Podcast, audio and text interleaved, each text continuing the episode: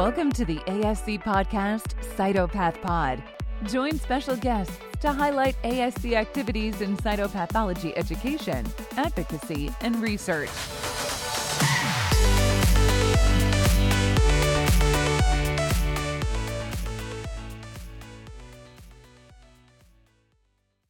Hello, everyone, and welcome to the Cytopath podcast.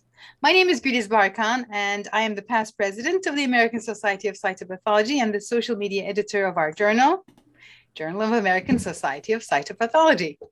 As a part of our interesting article series on this podcast, we have two amazing guests today Drs. Paul Vanderlaan and Michiya Nishino from the Department of Pathology in Beth Israel Deaconess Medical Center and Harvard Medical School. Welcome to our Cytopath Pod, Dr. Vanderlaan and Dr. Nishino.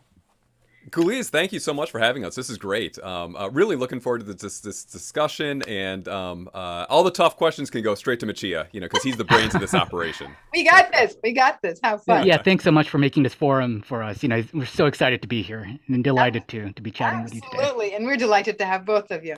Okay, for our listeners, I'm going to give a little bit of a um, um, background of you guys, I figured after looking at both of your CVs, if I went into depth, we'll be here for three hours. So I won't do that, but I'll give a little bit of an introduction so everybody knows who you are. Dr. Vanderlaan received his MD and his PhD in molecular pathogenesis and molecular medicine from the University of Chicago. He completed his residency in anatomic pathology as well as a fellowship training in cytopathology and cardiothoracic and autopsy pathology at Brigham and Women's Hospital in Boston. He currently serves as the director of cytopathology and the director of thoracic pathology at the Beth Israel Deaconess Medical Center. He's also an associate professor of pathology at Harvard Medical School. His primary clinical and academic interests include cytopathology, cardiothoracic pathology, quality assurance and quality improvement in the cytopathology laboratory, and molecular testing.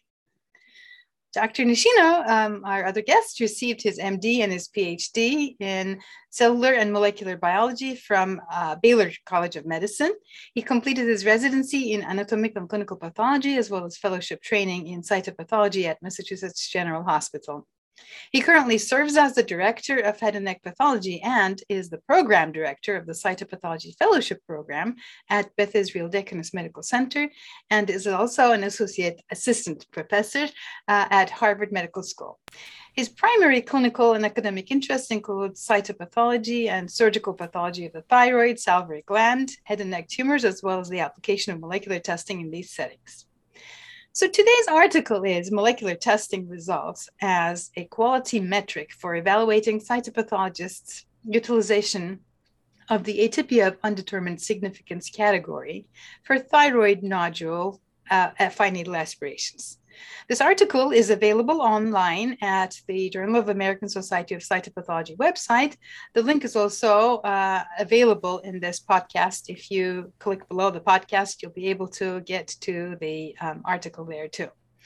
So, um, as a cytopathology director, quality assurance and improvement and the eternal and perpetual problem of atypia is always on my mind. So I was going to ask Dr. Vanderlaan, can you set the scene for us and tell us about how this fabulous paper was conceived? Wow, wow, great. Um, yeah, uh, we must be kindred spirits, you know, fighting the battle against atypia. Yes. We, we, you know, we can get into that. Um, something, you know, I've been thinking a lot about recently. But yeah, the, you know, this paper, um, uh, so so uh, if I if I rewind a little bit, you know, uh, thyroid FNA was kind of my first foray into cytology back uh, when I was a fellow uh, at the Brigham working with uh, Ed Cibas and Jeff Krane and did a lot of that and then kind of, you know, drifted, um, I guess, south to the lungs uh, over where I've spent the last uh, number of years. But, you know, with uh, my involvement in the the upcoming third edition of the Bethesda system for reporting thyroid cytopathology, kind of came back home to, to thyroid. And, you know, so I've been thinking a lot about it. And, um, you know, uh, amongst the things that we think about is is how you know how should we be practicing? You know what as a lab director you know trying to provide you know feedback to the cytopathologist in a confidential way how do we know you know we're practicing in line with um, uh, with each other you know in a laboratory as well as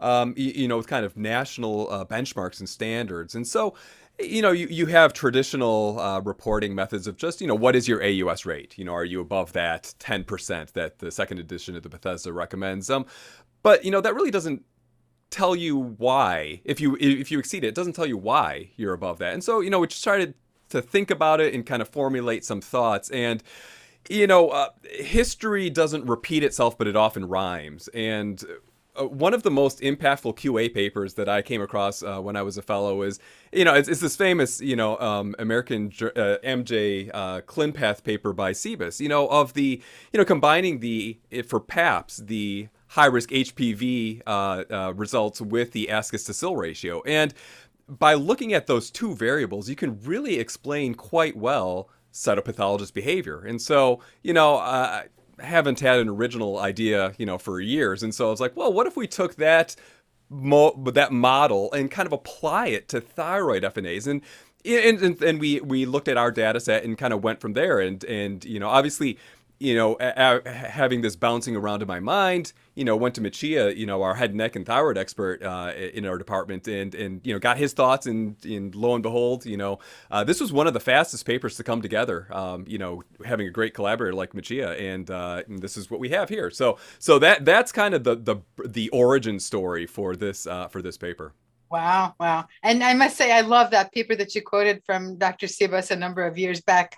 What a seminal, nice paper. Yeah. Classic. Yeah. Yeah.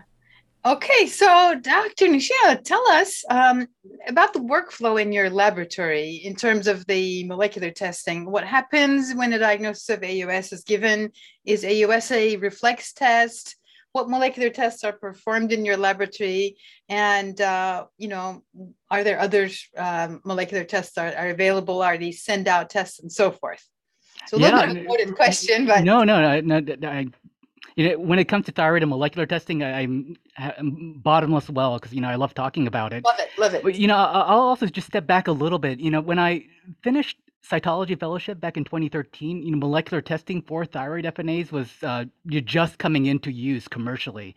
And you know, there were papers coming out. I think 2012 was a seminal paper from the Veracyte group about the analytical and then the clinical validation of the Afirma tests.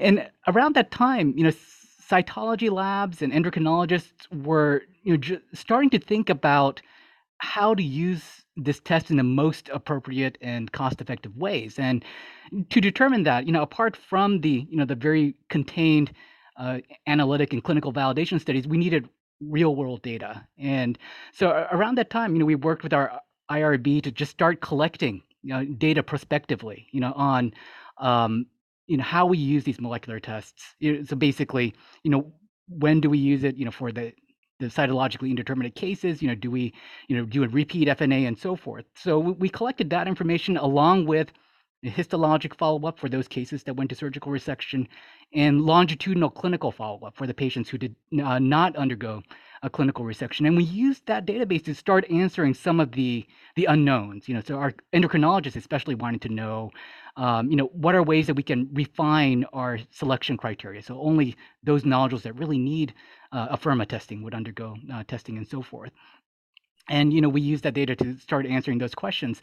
And then around that time, you, know, Paul uh, came to me with this, you know, I think really interesting idea about how can we, you know, leverage this sort of data for uh, quality assurance uh, purposes, and you know, and you know, borrowing from the ideas uh, of the PAP test uh, and and HPV testing, as he mentioned, and you know, uh, you know, we kind of went back and forth about how you know there are some parallels, you know, between thyroid cytology and and pap tests. You know, the, the pathogenic mechanisms are clearly very different, but you know there is an indeterminate kind of wishy-washy category, you know, that we use called AUS, so that um, you know we can keep the negative and the positive categories very pure. And then there is eh, you know, a somewhat binary, you know, molecular test, you know, HPV uh, high risk HPV testing for PAPS and you know Afirma tests that are offered a kind of a binary benign versus suspicious result. So we thought you know could we use that as kind of a, a model and start um, you know analyzing you know how to how, how to do benchmark quality you know among thyroid FNAs and just to go back to your question, Guliz, about our our workflow. You know we have a two staged process. So our endocrinologists generally collect uh, thyroid FNAs for cytology only uh, on on the first pass at a nodule. And for those that are classified as uh, Bethesda 3 or Bethesda 4 and cytologically indeterminate, those patients are brought back for a repeat FNA. Mm-hmm. And the cytology of the repeat FNA uh, guides whether that concurrent sample collected for Afirma testing is sent out. Mm-hmm. I see. I see. And it's Afirma testing solely used in your laboratory as a send out test, correct? Primarily, yeah. Uh, that's the main test that's used. We have uh, uh, interventional radiologists and some endocrinologists who will collect uh, samples for ThyroSeq testing as well. So we have uh, some experience with that as well. I see. Okay. All right. So we'll come to that in a little bit too. So uh, just sort of paraphrasing what you have in your paper, your overall atypia rate was between 11.6 to 39.3% with a laboratory mean of uh, 22.3 uh, and the and a total FNA count in those five years that you looked at your um, uh, thyroid FNAs was 3008. So prior to molecular testing, um, you know, what were you doing in terms of quality control metrics? And, you know, how do you handle the verification bias? Meaning not all AUS cases are undergoing surgery and how could you handle that? And, you know, back to Paul, what do you think? Yeah, yeah, great question. So, you know, really the gold standard for for most you know cytohistologic correlation is that surgical you know the surgical follow up. So when that nodule is removed, what is what does it turn out to be? And um, you know, that is the gold standard. But as you alluded to for AUS, something that's kind of plagued this category for a long time is that not all AUS nodules are created equal. Not all go to surgery. And you could argue that those that do go to surgery probably had some more, you know, worrisome clinical or radiographic features that might bias or, you know, kind of skew the data set or, you know, it, artificially elevate the risk of malignancy for that category. And so, um, and and the other thing I'd like to, to, to mention is that you know for laboratory, uh, you know, QA type procedures and to gather the statistics and the data, it can be very, very labor intensive, you know, and so. Yeah, I mean, ideally, you would want somebody, you would want to have, you know, the statistician, you know, furiously working in the background, you know, c- collecting and, uh, you know, compiling all of the surgical follow up data that, honestly, you know, since it's such a labor intensive of task, you know, we really only get around to doing that when we want to publish, when we want to look at a data set, when you know you're it's it's the you know the juice is worth the squeeze, you know, so to speak. And so so that really begs the question of if you can't do that, is there a surrogate endpoint you can use? And this is something that you know, as as you know, physicians, as as people in medicine, we're all very familiar with. You know, um, uh, when new lipid lowering uh, agents or statins came onto the market, right? Ultimately, you know, overall survival and disease-free survival is the key outcome, but that takes years and decades to you know get to that point. And so what is the impact on LDL cholesterol and lipid levels, right? It's a surrogate endpoint that is correlated with outcome, but it's not perfect. And so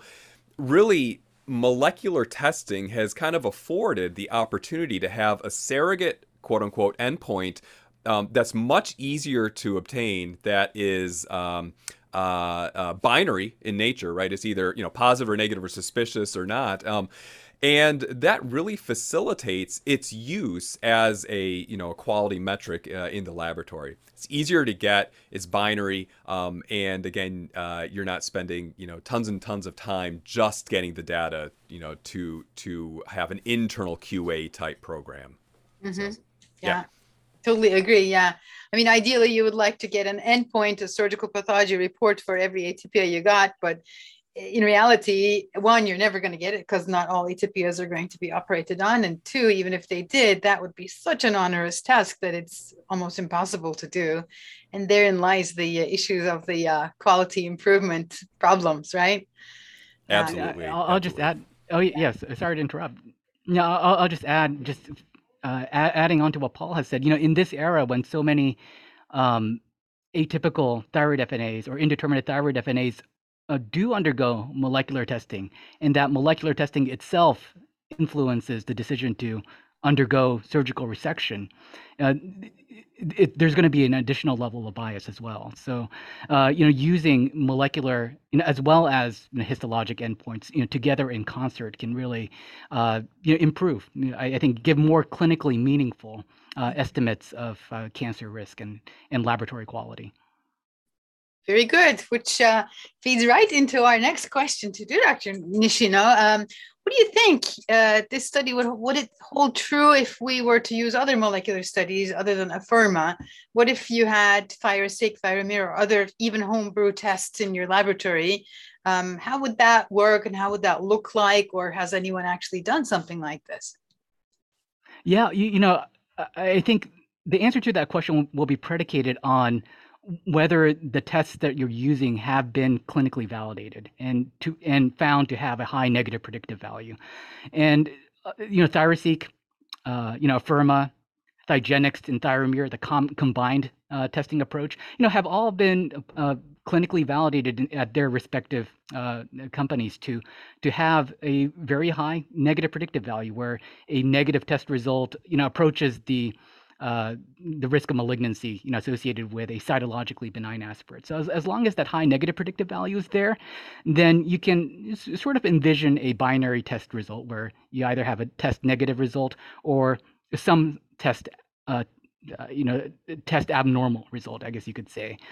Um, in reality, a lot of these molecular tests are not really binary, and Right. especially the ones with uh, genotyping uh, it- uh, as a part of the panel, you know, offers a gradient of cancer risk, you know, depending on the the type of alterations that are identified. But you know, for quality purposes, I, I think having a negative versus you know, abnormal result is is definitely helpful. You know, akin to what we do with high risk HPV testing in cervical PAPs.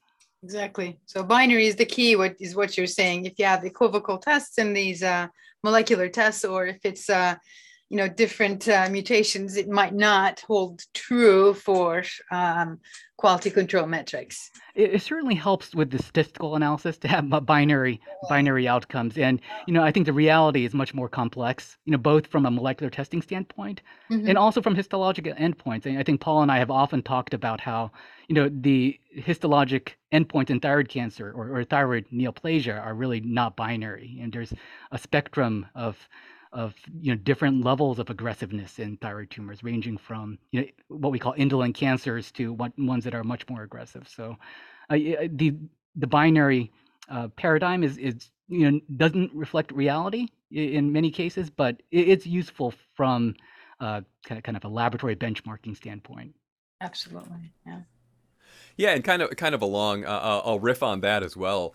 Coming back to cytology, right? So in cytology, you know, our clinicians are looking for a binary answer, right? Is it positive? Is it negative, right? And and we strive, we really do strive to give that binary answer because that gives clarity and direction to the the next steps in management. But again as cytopathologists here we all know that the you know qualitative and quantitative you know qu- uh, you know uh, qualities of that sample might you know preclude a definitive diagnosis uh, all the time and so hence we have those indeterminate categories and and you know we've done a great job of risk stratifying and kind of defining and putting walls around what belongs and what does not belong in those indeterminate categories and what the risk of malignancy is and what the potential next steps are, you know, in, in some organ systems, especially, you know, thyroid is very, very well laid out. But um, there's so many different, so basically my, my, my take home point is there's so many degrees of freedom, right? So not only on the cytology end, there's a lot of, there's a lot of variability. Um, on the surgical endpoint, there's potential uh, degrees of freedom. And then in the molecular testing, right? Um, uh, again, it's nice if you have that binary answer, but uh, with some tests, especially if you're done in-house,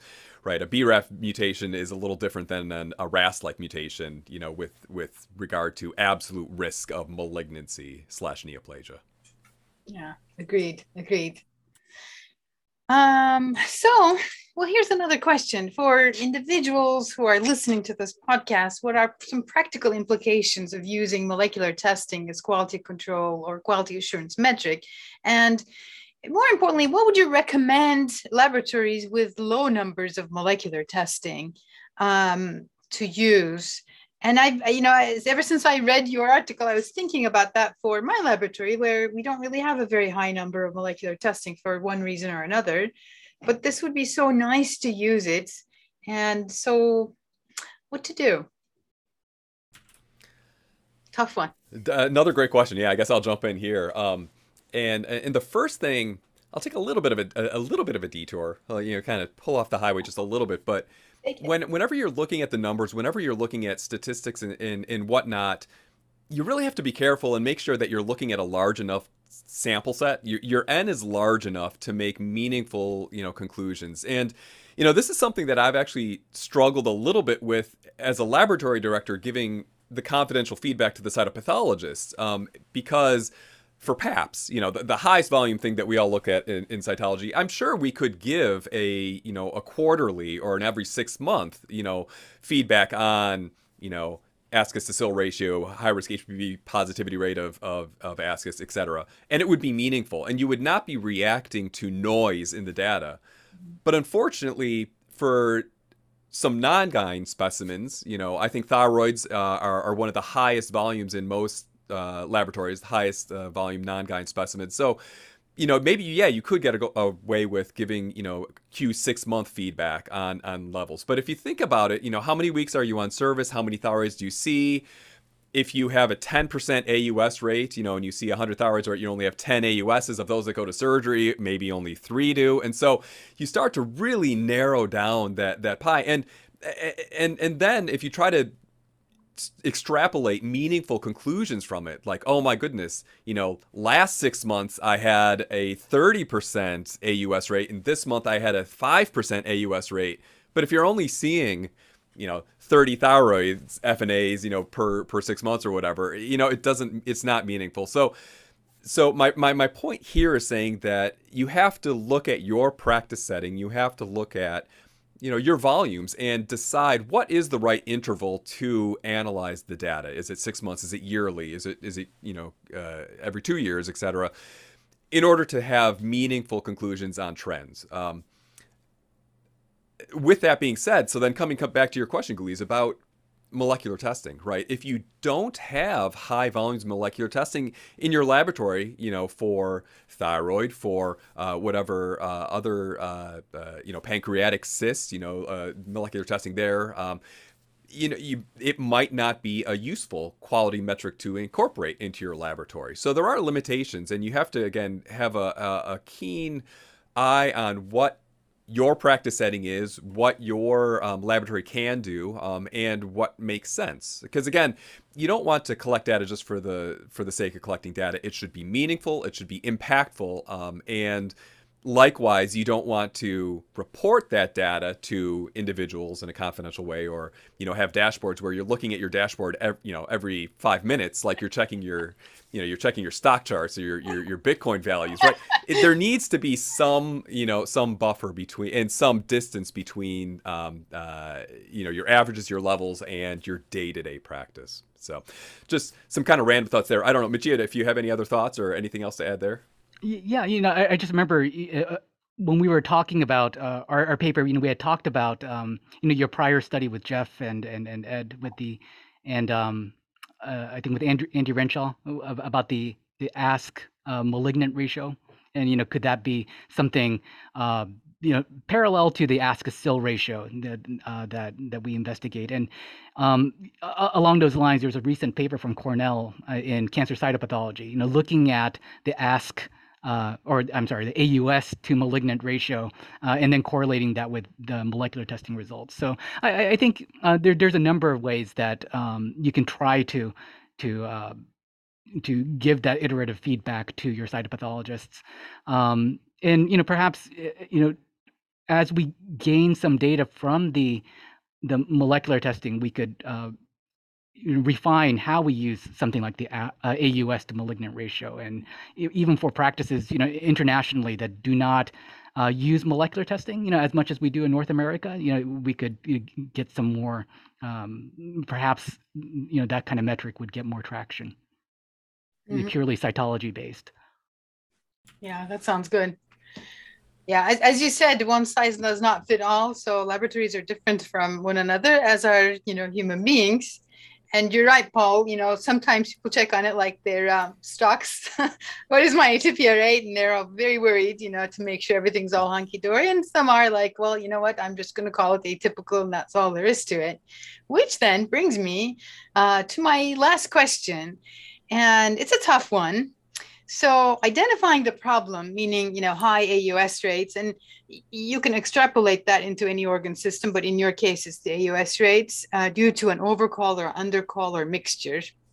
This is great. And by the way, I should say that I love figure five and how you separated those uh, undercallers, overcallers, or mixed uh, groups. And for the listeners, I highly recommend you download the article, even if it is just to admire figure five, which is beautiful. Uh, but the question here is okay, now you can identify the problem, but how do you deal with or work through the human psychology aspect of lowering atypia?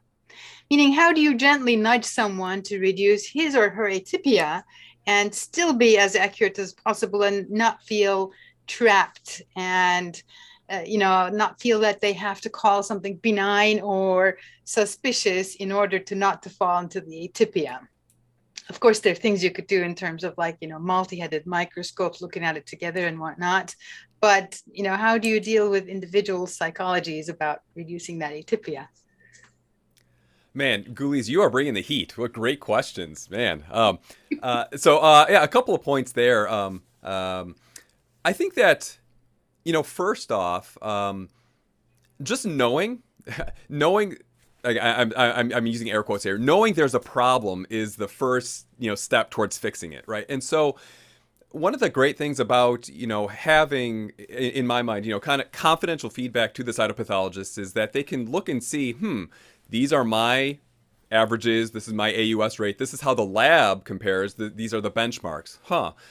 You know, and that might induce a little self reflection of, okay, maybe I am too aggressive at calling AUS, or oh, maybe I'm not using it enough. And just knowing that there is an issue, I think, is, is helpful. And and as an anecdote there, um, so when you know when the PARIS system uh, came out, uh, you know we had at, at the BI had uh, and, and still do struggle. We have a very high over lab average um, atypical rate for the urines, just like Hopkins, just like a lot of other places. Um, and after, you know, before, um, uh, so so in the past, before PARIS, you know, we really weren't giving that confidential feedback regularly to cytopathologists. And so once we alerted that, you know, and, and we actually published on this in JASCA a while ago, you know, we dropped our our overall lab atypical rate from 30% to 20%, you know, just just knowing, hey, PARIS is out there. You know, this is this is and this is what does not constitute atypia, and these are our rates. You know, because if you think about it, um, uh, you know, oh my gosh, thirty percent atypical rate. That's so high. But if you have a you know a tray of slides, you know, ten. If you're looking at ten urines, you know, one half tray of slides. It's not very hard to have three of those 10 called atypical, right? And so um, you, you, know, so I think that my what I'm saying and rambling on here is that you know just giving that feedback is really the first step, and and then what? So then, what other methods measures can you take? You know, there was this great you know um, uh, paper that came out of University of Michigan a couple of years, uh, a number of years ago, um, how to lower AUS rate. Um, show it around, you know, and they showed that if you if you show your AUS cases, you can have a significant drop in your AUS rate, and so that's a simple solution there. Um, and as you know, Michiya and I, and also the the the the um, the group out at New York um, uh, uh, alluded to in the cancer cytopathology paper, you know, using these somewhat advanced metrics, not just the the percentage of AUS cases, but you know, AUS in relation to the molecular testing, it it again explains why, you know, so why might you have a high AUS rate and how can you correct it in a in a logical fashion? Because you don't want just to have somebody screaming at you lower your your atypical rate you know but you don't know why it's high. And so really our goal with this paper um, is to have a thoughtful evaluation of why a rate might be high and how you can take those steps to fix it. Um, again not you know not chastising somebody not punishing somebody for for having a high rate but in general, we want reproducibility, you know, within a laboratory, within cytopathology in, as a whole, right? So if a, if a biopsy is read at the BI, if it's read at Loyola, if it's read at Hopkins, whatever, we all we want to have the same answer, you know, pretty much. And so I think that those are some of the steps, you know, that we can take um, uh, to lower that atypical rate. Uh, Michiya, any anything I missed or any other thoughts? No, you know, I completely agree with everything you said, and you know, as the uh, you know, being on the the the other end, you know, receiving that feedback. You, you, know, as a kid who grew up in the '80s, you know, and watching GI Joe, you know, uh, knowing is half the battle, right? So, um, getting that uh, the feedback every uh, you know every six months, you know, about what our rates are and, and you know how they correspond to to laboratory averages and, and national averages. In, in the case of PAPS, is is is super helpful. You know, for um, giving us some insight into what our our pra- practice patterns are. And you, you, know, you hit the, the nail on the head when you said that you know showing cases around you know, can be one way to to arrive at a more definitive definitive diagnosis. You know, if um, people have different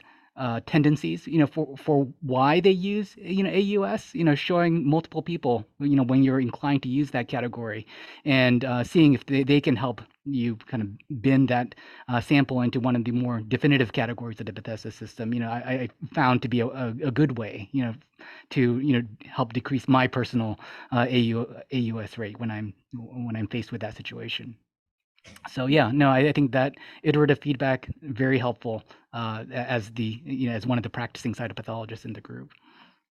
Sounds good. You know one of the things i do is when i'm signing out and i feel like i'm going to call it atypical i try to imagine the patient and i'm in a room with the patient and i'm telling the patient it's atypical and trying to explain that situation which is very difficult to do by the way having mm-hmm. done that. Uh, so then that kind of makes me draw back and then can I like put it in one bin or the other aside from the atypia bin?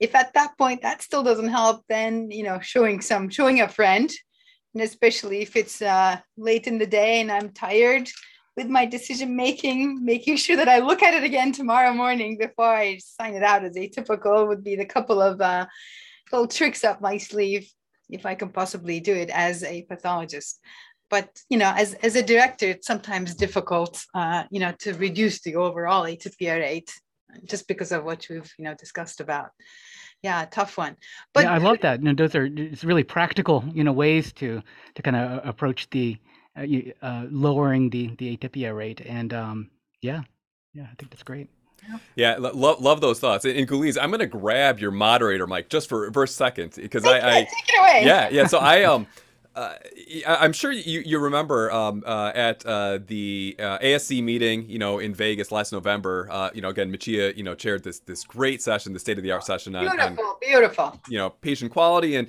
and we talked about this, and you know, and, and I gave a, a talk, uh, you know, about you know thyroid FNAs and QA, and, and and you know some of the themes that we've been talking about, and and this uh, so I'm sure you remember this. So Paul Ohori um, uh, from Pittsburgh, you know, got up and asked this really insightful question, and I'm you know confessing to the world right now. This has been a splinter in my mind for the last you know four or five months, and you know he asked, what does it matter if you have a high atypical rate if there is a defined clinical management for that diagnostic category?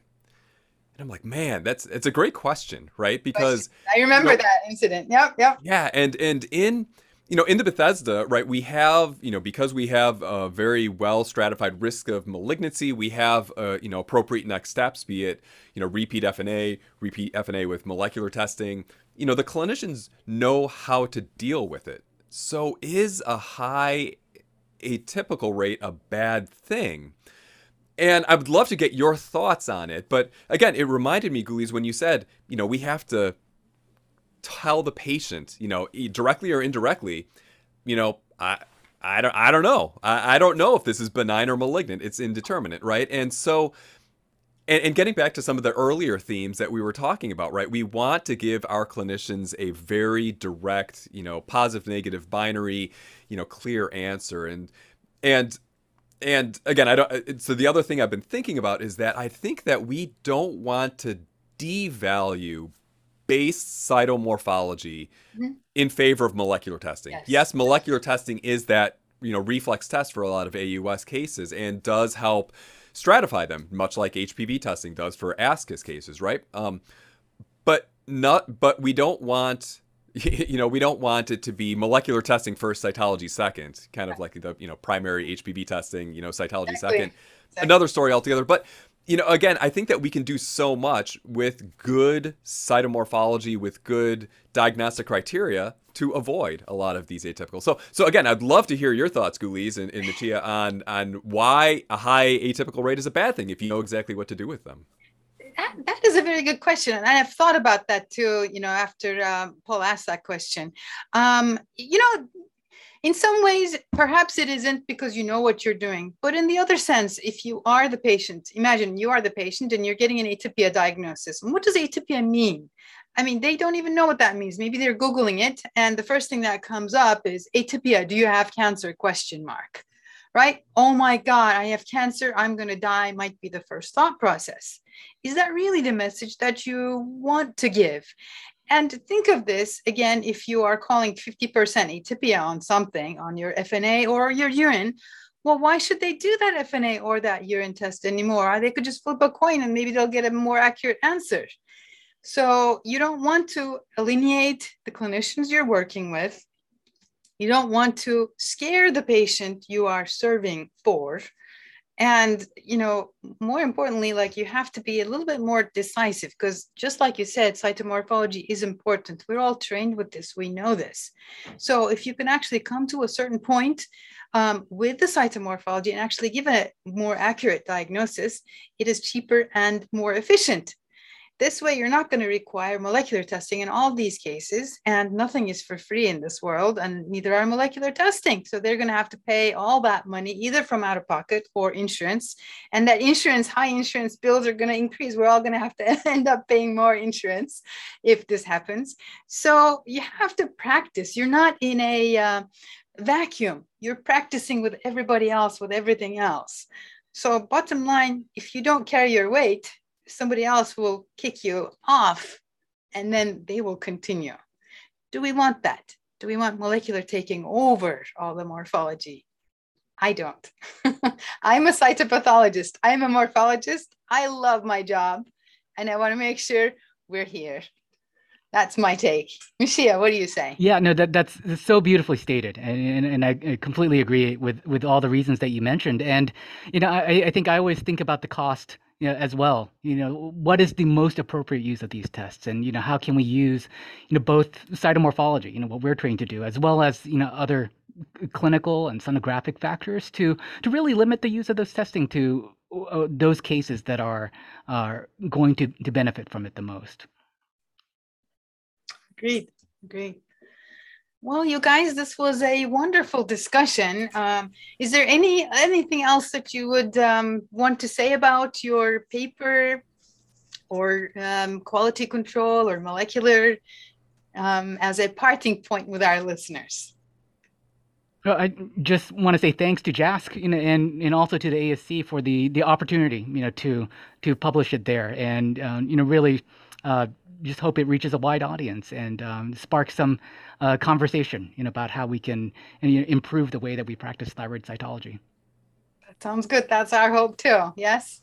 Yeah, yeah, Guliz. Uh, you know, JASC is a fine journal. It's a fine journal, and uh, uh, uh we're, you know, I, I, I was grinning ear to ear when you when you said just the aesthetics and you know the figure five, and it looks beautiful because that's, it you is. know, it, nothing nothing is better than reading a paper that not only is impactful and clearly written but is aesthetically pleasing you know and um, and so uh, thank thank you for that and yeah, you know, thank you for this session. You know, it, it's it's it's great to to chat. You know, with, with two amazing cytopathologists. Um, uh, for for those listening, there were some fist pumps, you know, going on when Guliz was going on. We are cytopathologists. We are morphologists. You know, and yeah, and I think that you know the, this this balance between you know the the technological advances, the molecular testing, and the power that it brings, really you know should be balanced, uh, you know, with the traditional um, cytomorphology because nothing is faster and cheaper than making a smear and looking at you know looking at a slide under the microscope. Um, so it's exciting. It's exciting to see where this will go, and hopefully, you know, this paper and others, you know, will will spark you know kind of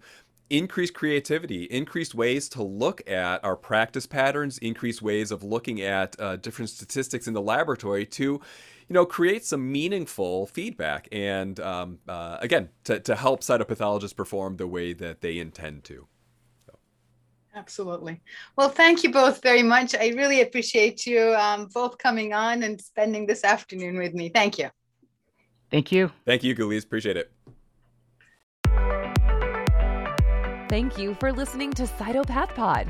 You can reach ASC on Twitter at cytopathology or via email at asc at cytopathology.org.